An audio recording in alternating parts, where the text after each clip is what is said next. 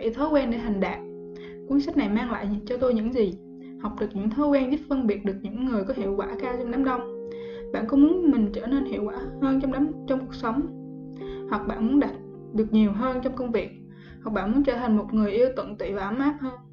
Dù bạn muốn cải thiện bất cứ điều gì, bạn chỉ cần đạt được điều đó khi thay đổi được bản thân trước và chắc chắn rằng cách nhanh nhất để thay đổi được bản tính lâu dài là phát triển những thói quen tốt hơn sự thật là chúng ta là những sinh vật được hình thành từ những thói quen không chỉ hành động xác định con người chúng ta mà ở mức độ lớn hơn, chúng ta được xác định bởi những thói quen những thói quen này xác định nhân cách của chúng ta, giống như trọng lực, nó kéo hành vi của chúng ta theo một hướng nhất định nhưng những thói quen nào có thể giúp bạn trở nên hiệu quả hơn đây là những đặc điểm chính trong chương trình gia tăng và tích hợp giúp cải thiện hiệu quả cá nhân và công việc. Nó tập trung chủ yếu vào các thói quen sau. Một là chủ động. Hai bắt đầu với một kết thúc trong tâm trí. Ba ưu tiên cho những điều quan trọng nhất. Bốn suy nghĩ đôi bên cùng có lợi. Năm tìm kiếm để hiểu trước rồi đến được hiểu. Sáu hợp lực và bảy làm sắc lưỡi cưa. Để thay đổi lâu dài, bạn phải giải quyết tính cách của bạn không chỉ là hành vi khi Stephen Covey bắt tay vào hành trình tìm hiểu bản chất thực sự của thành công ông bắt đầu bằng cách đánh mình vào một tài liệu trị giá 200 năm về chủ đề này. Từ năm 1779, dựa trên nghiên cứu chuyên sâu, ông kết luận rằng có hai cách để phấn đấu cải thiện cuộc sống của bạn. Phương pháp đầu tiên là làm việc trên kỹ năng cần thiết cho hành vi mà bạn mong muốn. Ví dụ, nếu bạn muốn cải thiện mối quan hệ của mình và người khác, bạn có thể nghiên cứu kỹ thuật giao tiếp hoặc ngôn ngữ cơ thể. Chúng ta có thể gọi phương pháp này là đạo đức nhân cách. Nó đặc biệt phổ biến từ năm 1920, nhưng mặc dù nó nghe như là một con đường phát triển vững chắc, nó thật ra chỉ là một lối tắt.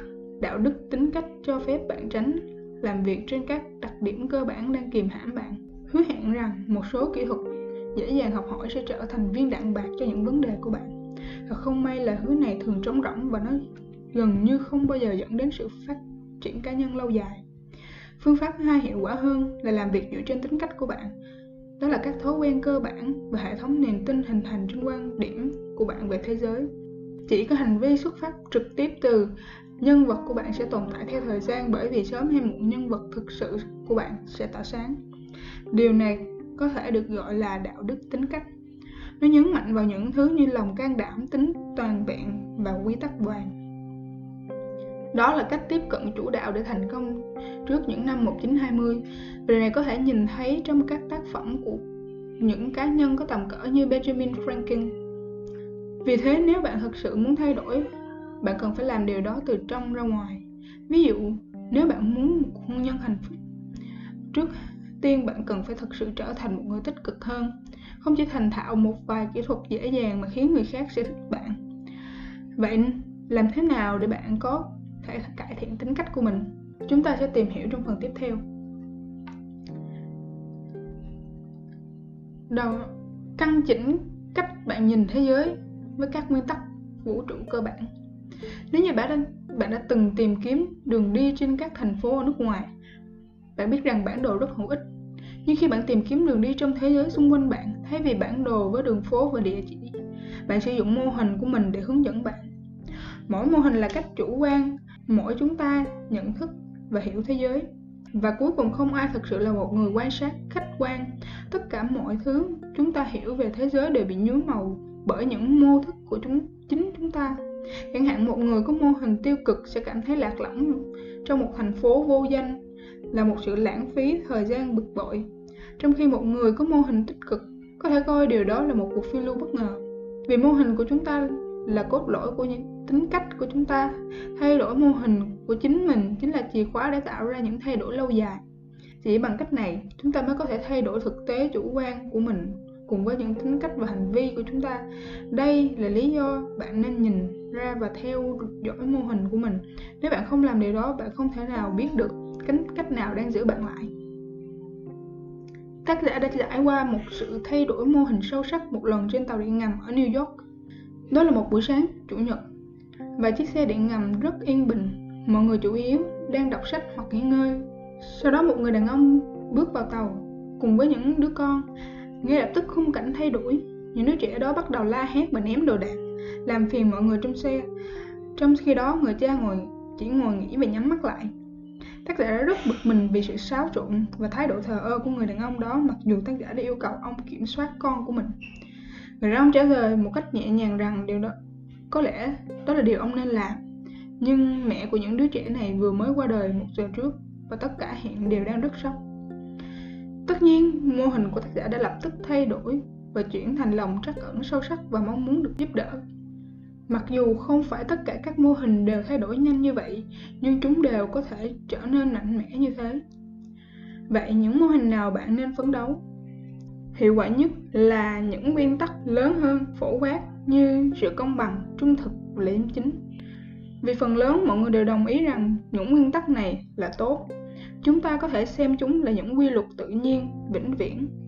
Do đó, bản đồ mô hình của bạn càng chính xác phản ánh cảnh quan nguyên tắc tự nhiên này, thì quan điểm của bạn càng thực tế và có cơ hội thành công trong việc đạt được những thay đổi lâu dài.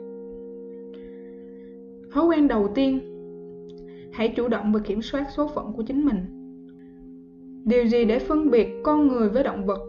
Một điểm khác biệt quan trọng là động vật là nô lệ cho các kích thích bên ngoài và chỉ có thể phản ứng với các kích thích này theo cách được lập trình sẵn trong bản chất của chúng. Ngược lại, con người chúng ta có thể phản ánh về một kích thích trước khi phản hồi và thậm chí chúng ta có thể tự lập trình lại để đáp đứng theo một cách cụ thể và mong muốn. Điều này có nghĩa là thay vì chỉ phản ứng với thế giới xung quanh, chúng ta có khả năng chủ động ảnh hưởng tới nó nhưng mặc dù tất cả chúng ta đều có khả năng chủ động này, nhiều người vẫn chọn cách phản ứng và cho phép hoàn cảnh bên ngoài ra lệnh cho hành vi và cảm xúc của họ. Ví dụ, họ có thể đang trong tâm trạng khó chịu khi trời mưa ngoài trời, hoặc nếu khi người khác đối xử với họ không tốt. Bạn cũng có thể cảm nhận được điều đó trong cái cách mà mọi người nói chuyện như với những câu nói, đây không phải là lỗi của tôi hoặc nó không phải là lỗi của tôi là vô cùng phổ biến những người chủ động, mặt khác, làm cho thời tiết của riêng họ. Họ nhận trách nhiệm trong cuộc sống của chính họ và đưa ra lựa chọn có ý thức về hành vi của họ. Họ sẽ nói những điều như, tôi đã quyết định tập trung. Hoặc, hãy cố gắng tìm ra giải pháp cho vấn đề này. Một cách khác để hiểu sự khác biệt giữa hai thái độ là tưởng tượng hai vòng tròn, đồng tâm. Vòng tròn bên ngoài là vòng tròn quan tâm của bạn đại diện cho tất cả những điều bạn có thể quan tâm, từ hóa đơn tiền điện đến mối đe dọa chiến tranh hạt nhân. Bên trong vòng tròn này là vòng tròn ảnh hưởng nhỏ hơn, đại diện cho tất cả những điều bạn thực sự có thể làm gì đó. Những người chủ động tập trung vào vòng tròn ảnh hưởng của họ và họ chọn làm việc trên những thứ trong tầm kiểm soát của họ và điều này dẫn đến việc mở rộng vòng tròn ảnh hưởng của họ trong khi đó những người phản ứng thường tập trung vào vòng tròn quan tâm của họ băn khoăn về những điều họ có thể thay đổi. Điều này dẫn đến việc vòng tròn ảnh hưởng của họ bị thu hẹp. Chủ động có thể là một thói quen mạnh mẽ sâu sắc nó thậm chí hoạt động trong hoàn cảnh khắc nghiệt nhất. Hãy xem xét Viktor Frank người đã bị giam cầm trong nhiều trại tập trung của Đức vào Thế chiến thứ hai. Giữa khốn khổ này anh đã quyết định rằng mặc dù những kẻ gác tù này kiểm soát mọi thứ, môi trường của anh nhưng anh vẫn tự do lựa chọn cách anh phản ứng với hoàn cảnh của mình. Mặc dù đau khổ khủng khiếp, anh có thể tưởng tượng mình trong tương lai, những ngày hạnh phúc hơn dạy cho học sinh của anh về những gì anh đã học trong trại. Sự tự do của anh tồn tại trong khoảng cách nhỏ giữa kích thước bên ngoài và cái cách anh đối mặt và phản ứng đối với nó không ai có thể lấy đi sự tự do cuối cùng này và anh nuôi dưỡng nó cho đến khi giống như một tia lửa nhỏ trở thành một ngọn lửa cháy rực bao gồm cả một số lính gác. Tương tự như vậy, bạn cũng có quyền quyết định những gì xảy ra trong khoảng cách giữa một kích thích và phản ứng của bạn.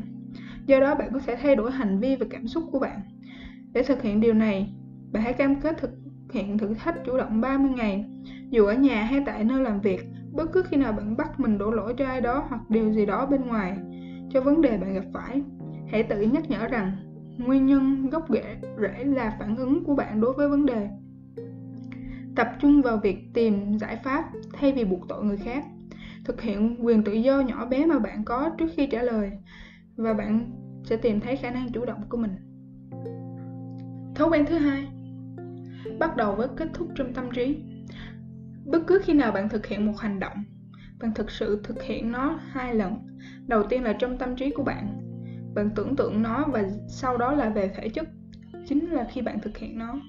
Ví dụ nếu bạn xây dựng một ngôi nhà, trước tiên bạn sẽ phải hình dung ra loại nhà nào bạn muốn, lập kế hoạch bố trí các phòng và khu vườn, tất cả trước khi đặt một viên gạch xuống nếu như bạn không dành thời gian để làm điều này, việc xây dựng có thể sẽ rất hỗn loạn và tốn kém nếu không có kế hoạch để làm theo, chắc chắn sẽ có những sai lầm, chẳng hạn như việc không có khoảng trống dành cho cầu thang dẫn từ tầng trệt đến tầng 2. Đây là lý do tại sao nó rất quan trọng để có kết thúc mong muốn trong tâm trí của bạn trước khi bắt đầu bất kỳ nhiệm vụ. Bước trên tinh thần của hành động càng chính xác và thực tế thì hành động đó sẽ càng tốt hơn và từ đó kết quả sẽ tốt hơn. Loại dự đoán trực quan này hoạt động trong tất cả các tình huống có thể.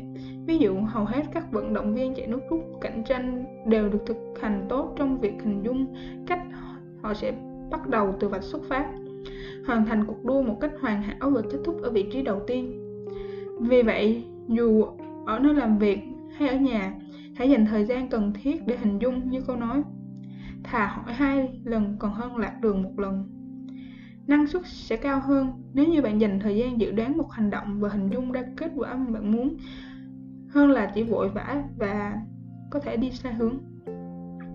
Để bắt đầu bạn có thể suy nghĩ về một trong những dự án sắp tới của mình và viết chính xác kết quả mà bạn mong muốn và những bước bạn sẽ thực hiện để đạt được kết quả đó. Nhưng bắt đầu với kết thúc trong tâm trí là chỉ quan trọng đối với dự án cá nhân. Cùng với những gì bạn sẽ học sắp tới, bạn cũng có nên một cái nhìn rõ ràng hơn về mục tiêu, cuộc sống lớn của mình. Tiếp tục nói về thói quen thứ hai, viết một tuyên bố về sứ mệnh cá nhân của bạn và tích hợp nó với cuộc sống hàng ngày. Đây là một bài tập tinh thần nhỏ. Hãy tưởng tượng rằng đã 3 năm trong tương lai và thật đáng buồn, bạn đã qua đời. Hãy dành một chút thời gian để hình dung đám tang của chính bạn. Hãy tưởng tượng những người thân yêu của bạn, đối tác của bạn và những người bạn thân nhất sẽ đưa ra những bài điếu văn. Bây giờ, hãy tự hỏi những gì bạn muốn họ nói. Bạn muốn họ nhớ đến bạn là một người như thế nào? Và điều gì bạn muốn được nhớ đến? Thật không may, nhiều người dành thời gian của họ để hướng tới những mục tiêu thực không thực sự quan trọng với họ, bởi vì họ không bao giờ dừng lại để xác định chúng đúng đắn. Nói tóm lại là họ không hiểu được sự khác biệt giữa có năng suất và có hiệu quả. Có năng suất có nghĩa là đạt được một số lượng tối đa trong một khoảng thời gian ngắn nhất nhưng điều này là vô nghĩa nếu như bạn không biết mình đang phấn đấu vì điều gì và tại sao phải làm điều đó. Nó là một chút giống như là trèo lên một cái thang đang dẫn sai bức tường. Bạn đang tiến bộ nhưng lại đi sai hướng. Mặt khác, có hiệu quả nghĩa là cái thang của bạn đang được dựng ở đúng bức tường. Đó chính là đích đến của bạn trong cuộc sống. Những người làm việc hiệu quả không cần theo đuổi những thứ như tiền bạc và danh tiếng họ tập trung vào những gì quan trọng đối với họ, mọi thứ khác chỉ là lãng phí. Vậy làm thế nào để bạn có thể làm rõ đích đến của bạn trong cuộc sống? Một phương pháp hữu ích là tự hỏi bản thân về những câu hỏi trong tang lễ như trên và sau đó sử dụng những câu trả lời của mình để làm cơ sở, viết ra những sứ mệnh của mình. Đây là một tài liệu nơi bạn xác định tín ngưỡng riêng của mình, nghĩa là bạn muốn trở thành loại người nào, bạn hy vọng đạt được gì trong cuộc sống cũng như là các giá trị và nguyên tắc cơ bản làm cho cơ sở, làm cơ sở cho những mục tiêu này. Tuyên bố sứ mệnh là hiến pháp cá nhân của bạn. Nó như là một tiêu chuẩn được thiết lập, theo đó mọi thứ khác có thể được đo lường và có giá trị. Có một la bàn như vậy mang lại cho bạn cảm giác là về phương hướng và nó khiến bạn ít nhất là cố gắng sắp xếp tất cả hành động với nó một số suy nghĩ có thể được đưa vào một tuyên bố sứ mệnh của một con người, như là, tôi coi trọng công việc và gia đình như nhau và tìm cách để cân bằng thời gian dành cho họ. Tôi coi trọng một xã hội công bằng và phân minh và tiếng nói của tôi được nghe thấy trong những quyết định chính trị. Tôi sẽ chủ động theo đuổi các mục tiêu cuộc sống của mình và sẽ không chỉ đơn giản là cuốn theo hoàn cảnh và tương tự như thế. Vì đây là một tài liệu nền tảng trong cuộc sống của bạn. Bạn không thể nào có được nó trong một đêm nó đòi hỏi nội tâm sâu sắc và một vài lần viết lại trước khi nó thực sự đúng và thậm chí sau đó cần phải xem xét lại Thói quen thứ ba, ưu tiên cho điều quan trọng nhất. Bây giờ bạn có một nhiệm vụ, làm thế nào? Bạn có thể chủ động trách nhiệm và biến nó thành hiện thực. Đơn giản là thực hiện nó ngày này qua ngày khác. Tất nhiên, giữa những rắc rối, vai trò và mối quan hệ hàng ngày của bạn có thể trở nên trở thành thách thức và nó đòi hỏi kỹ năng quản lý thời gian tốt. Thật không may, hầu hết các kỹ thuật quản lý thời gian tập trung vào việc tăng năng suất chứ không phải là tăng hiệu quả. Nhưng một tin tốt là bạn không cần những kỹ thuật phức tạp. Tất cả những gì bạn cần đôi khi chỉ là một câu châm ngôn đơn giản. Ưu tiên cho những điều quan trọng nhất. Điều này có nghĩa là ưu tiên nghiêm ngặt mọi thứ bạn làm để những điều quan trọng luôn được quan tâm trước tiên trong khi mọi thứ khác có thể được đặt sang một bên và xử lý hoặc ủy thác sau. Vậy làm thế nào để bạn biết được điều nào là điều quan trọng? Việc tốt nhất để bắt đầu là phân loại các nhiệm vụ của bạn theo hai chiều, cấp bách và quan trọng. Điều này cung cấp cho bạn một ma trận hình vuông được chia làm bốn. Ở góc phần tư thứ nhất là những nhiệm vụ quan trọng và cấp bách như là cuộc khủng hoảng cần được xử lý ngay lập tức. Ở góc phần tư thứ hai là các nhiệm vụ quan trọng nhưng không cấp bách. Có thể nói là tuyên bố sứ mệnh của bạn hoặc xây dựng các mối quan hệ quan trọng và lập kế hoạch cho tương lai. Ở góc phần tư thứ ba là các nhiệm vụ khẩn cấp nhưng không quan trọng, như là trả lời một cuộc điện thoại trong khi bạn đang làm việc khác.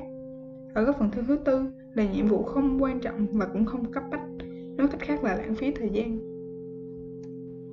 trong số này, góc phần thứ hai là quan trọng nhất và cần tập trung nhiều nhất. Những hành động này là những hành động sẽ có tác động rất tích cực đến cuộc sống của bạn. Và khi bạn làm việc đủ trong góc phần tư thứ hai bạn sẽ thấy cuộc sống các cuộc khủng hoảng xuất hiện ở góc phần tư đầu tiên ít hơn rất là nhiều. Thật không may, nhiều người không hiểu được tầm quan trọng của góc phần tư số 2. Ví dụ, khi làm việc với một nhóm các nhà quản lý ở trung tâm mua sắm, tác giả nhận thấy rằng mặc dù họ biết rằng việc xây dựng mối quan hệ với các chủ cửa hàng là điều có tác động tích cực nhất họ có thể làm, họ vẫn dành ít hơn 5% thời gian để làm việc đó. Thay vào đó họ liên tục bận rộn xử lý các vấn đề ở những góc phần tư khác như báo cáo, gọi điện và gián đoạn được khuyến khích bởi tác giả họ bắt đầu quyết định dành một phần ba thời gian của họ cho với các chủ cửa hàng và kết quả là cả sự hài lòng và doanh thu cho thuê đều tăng vọt bước đầu tiên tốt để thực hiện thói quen này trong cuộc sống là xác định một hoạt động trong góc phần tư số 2 mà bạn đã bỏ qua. Hoạt động mà có, sẽ có những tác động đáng kể đối với cuộc sống của bạn nếu bạn thực hiện nó tốt và sau đó viết nó ra cam kết của riêng bạn để hiểu điều đó hơn. Thói quen thứ tư, hãy nghĩ đến đôi bên cùng có lợi. Khi bạn tương tác với người khác, bạn thường mong muốn kết quả nào? Hầu hết góc nhìn của mọi người về thế giới dường như được định hình bởi mô, mô hình thắng thua mạnh mẽ. Điều này có nghĩa là họ thấy trong bất kỳ sự tương tác nào với người khác kể cả khi làm việc hoặc trong cuộc sống bình thường cả trong cuộc thi họ đều cần phải cạnh tranh với người khác để có phần bánh lớn hơn. Nhưng phần lớn những trường hợp trong cuộc sống đều không cần phải trở thành một cuộc thi. Thường sẽ có đủ bánh cho tất cả mọi người và sẽ tốt hơn nếu như tất cả các bên làm việc và hướng tới một giải pháp cùng thắng, cùng có lợi. Thay vì đấu tranh cho một kết quả có thắng thua, nhược điểm lớn của tư tưởng thắng thua là khi cả hai người đều có tương ứng này sẽ chống lại nhau, khi đó tình huống sẽ dẫn đến thua thua. Sau một cuộc chiến cay đắng, cuối cùng cả hai bên đều thua cuộc. Trong khi đó, cái bánh bị rớt xuống sàn, trong cuộc cãi vã và con chó được hưởng lợi toàn hơn nữa, không có mối quan hệ tích cực lâu dài hình thành giữa hai người không ngừng cạnh tranh với nhau ví dụ nếu công ty của bạn bán dịch vụ cho khách hàng và bạn tranh luận về mức giá cao hơn với với tư duy mạnh mẽ của tư tưởng thắng thua, bạn có thể thành công trong việc tăng giá trị của thỏa thuận một chút. Nhưng khách hàng có thể thích đưa doanh nghiệp của họ đi nơi khác vào lần tới. Vì vậy, về lâu dài, bạn cũng sẽ mất. Nhưng nếu bạn nghĩ theo tư tưởng cùng thắng, bạn sẽ xây dựng được nhiều mối quan hệ tích cực. Bởi vì tương tác nên củng cố mối quan hệ thay vì làm xói mòn nó. Trong ví dụ trước khi tìm kiếm một thỏa thuận đôi bên cùng có lợi thì khách hàng có thể sẽ nhớ rằng bạn đã công bằng và anh ấy hoặc cô ấy sẽ quay lại lần sau. Điều này giúp bạn tăng được lợi nhuận trong thời gian dài. Vì vậy, việc tiếp tục đàm phán và nói chuyện đến khi tìm được một giải pháp phù hợp với tất cả các bên là một điều cần thiết. đây không phải là một nhiệm vụ dễ dàng. Nó đòi hỏi cả sự nhạy cảm và kiên nhẫn nhưng phần thưởng là mối quan hệ tích cực lâu dài và tạo ra sự tin tưởng lẫn nhau. Từ đó, tất cả các bên đều có thể thu lợi. Một bài tập tốt để bắt đầu là nghĩ về một mối quan hệ quan trọng mà bạn có, nơi bạn muốn phát triển một tâm lý có thể giành chiến thắng. Bây giờ hãy đặt mình vào vị trí của bên kia và viết ra những gì bạn tin rằng sẽ tạo ra chiến thắng cho anh ta. Sau đó, suy nghĩ về những kết quả sẽ là chiến thắng cho bạn cuối cùng tiếp cận với bên kia và hỏi xem anh ấy có sẵn sàng thử tìm một thỏa thuận chung hay không. Tiếp tục thói quen thứ tư, hình thành mối quan hệ ổn định với người khác, nghĩa là đầu tư vào tài khoản ngân hàng cảm xúc. Mối quan hệ với người khác giống như một tài khoản ngân hàng cảm xúc. Bằng cách đặt thời gian, nỗ lực và thiện chí vào đó, số dư của tài khoản tăng lên, phản ánh sự tin tưởng ngày càng tăng lên giữa hai bên số dư lành mạnh trên tài khoản của bạn nghĩa là cả hai bên đều linh hoạt và mọi thông tin sai lệch đều nhanh chóng được sắp xếp. Mặt khác, nếu số dư bằng không thì không có sự linh hoạt và mối quan hệ giống như một bãi mìn. Mọi từ phải được lựa chọn cẩn thận và để tránh xung đột bùng nổ. Vậy, thế nào bạn có, vậy làm thế nào bạn có thể phát triển số dư của bạn? Ví dụ một khoản thanh toán có thể được thực hiện theo giải pháp cùng thắng, bám sát những lời hứa mà bạn đã thực hiện hoặc thực sự lắng nghe một cách đồng cảm với người khác. Mặt khác, một cuộc rút tiền sẽ đấu tranh cho một giải pháp thắng thua, phá vỡ một lời hứa hoặc chỉ nửa vời lắng nghe người kia. Để xây dựng các mối quan hệ bền vững lâu dài, đây là một khoản tiền gửi lớn bạn có thể thực hiện. Luôn giữ lời hứa, rõ ràng về những gì bạn mong muốn ở người kia. Lịch sự và nhạy cảm ngay cả những trong vấn đề nhỏ. Một khoản tiền gửi lớn khác là duy trì tính toàn vẹn cá nhân tối đa. Điều này có nghĩa là trung thành với những người không có mặt và không bao giờ nói xấu họ hoặc tiết lộ những gì họ đã tiết lộ với bạn. Điều này sẽ chứng minh cho những người có mặt thấy là bạn là một người có thể tin tưởng. Nhưng có lẽ trong những khoản tiền gửi quan trọng nhất, bạn có thể thực hiện là cố gắng hiểu được người khác nói bởi vì khoản tiền gửi này cho phép bạn khám phá ra được những gì quan trọng nhất đối với họ, chính là những gì họ coi là tiền gửi. Một người bạn của tác giả hiểu được tầm quan trọng của loại tiền gửi này.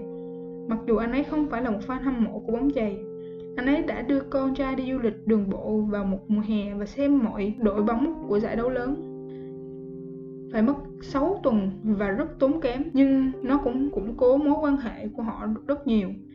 Khi họ hỏi anh ấy có thích bấm giày đến thế không, anh bạn này đã nói không, nhưng tôi thích con trai tôi lắm. Nếu bạn thực sự rút tiền từ tài khoản, hãy can đảm xin lỗi một cách chân thành. Cần phải có sức mạnh để có thể làm được như vậy và mọi người thường hạnh phúc hơn khi tha thứ cho một tội nhân hối lỗi. Thói quen thứ năm tìm kiếm trước để hiểu và sau đó được là được hiểu. Hãy tưởng tượng bạn bước vào một căn phòng bác sĩ và để bác sĩ lơ đãng nghe vài giây đầu tiên trong mô tả về căn bệnh của bạn trước khi thông báo, nói rằng, tôi đã nghe đủ và đưa cho bạn đơn thuốc. Điều gì sẽ xảy ra nếu như một bác sĩ nhãn khoa đưa cho bạn kính của riêng anh ta mà không cần kiểm tra thị lực của bạn? Và anh ta tuyên bố rằng bởi vì anh ta thấy ổn với nó, thì nó cũng sẽ ổn với bạn thôi. Bạn chắc chắn không đặt niềm tin vào lời khuyên của họ.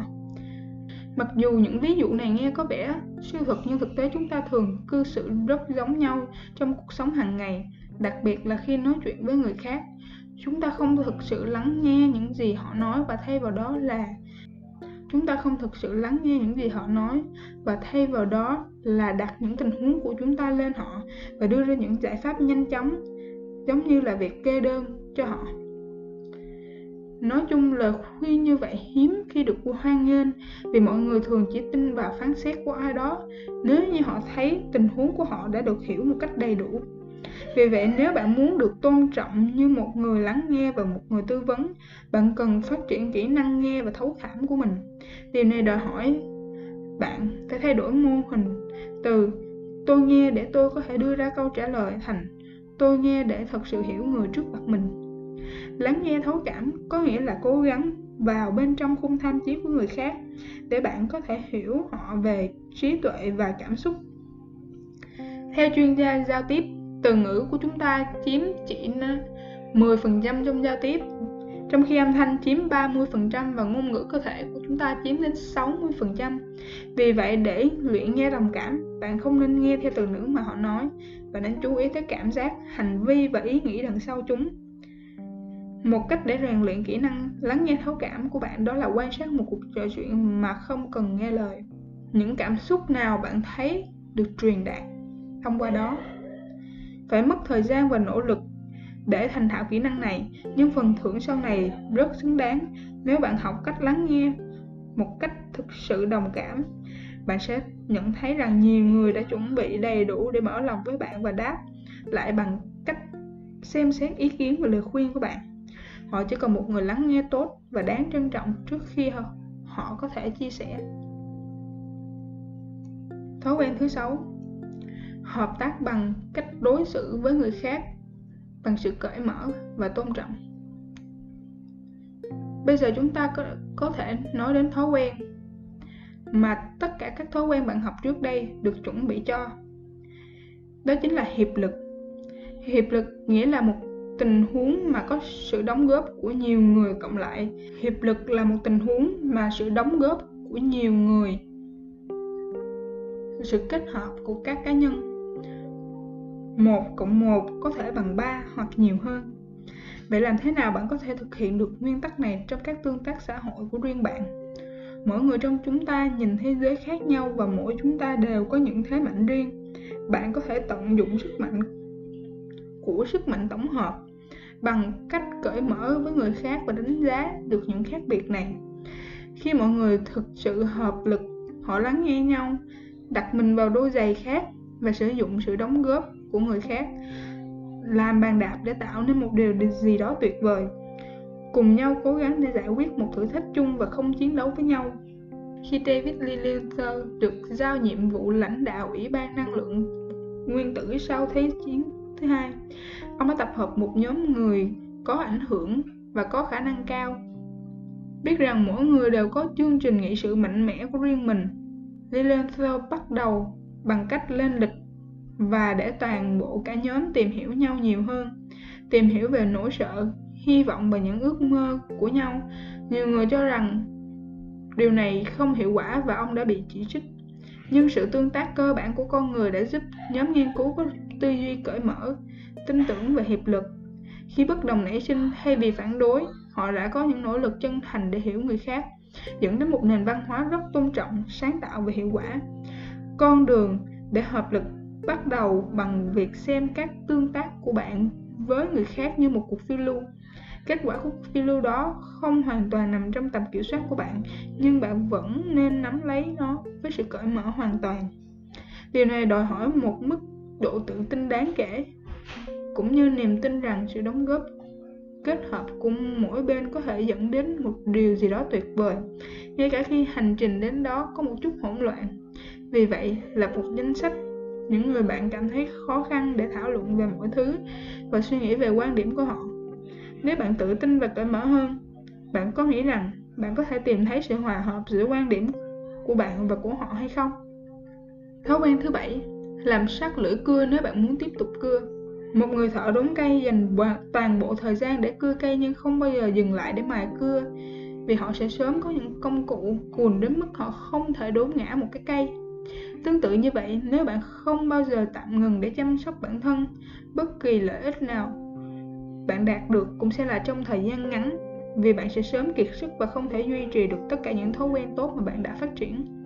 Đó là lý do tại sao việc mài rũa cưa của bạn là rất cần thiết để có được hiệu quả lâu dài trong bốn khía cạnh chính của đời bạn.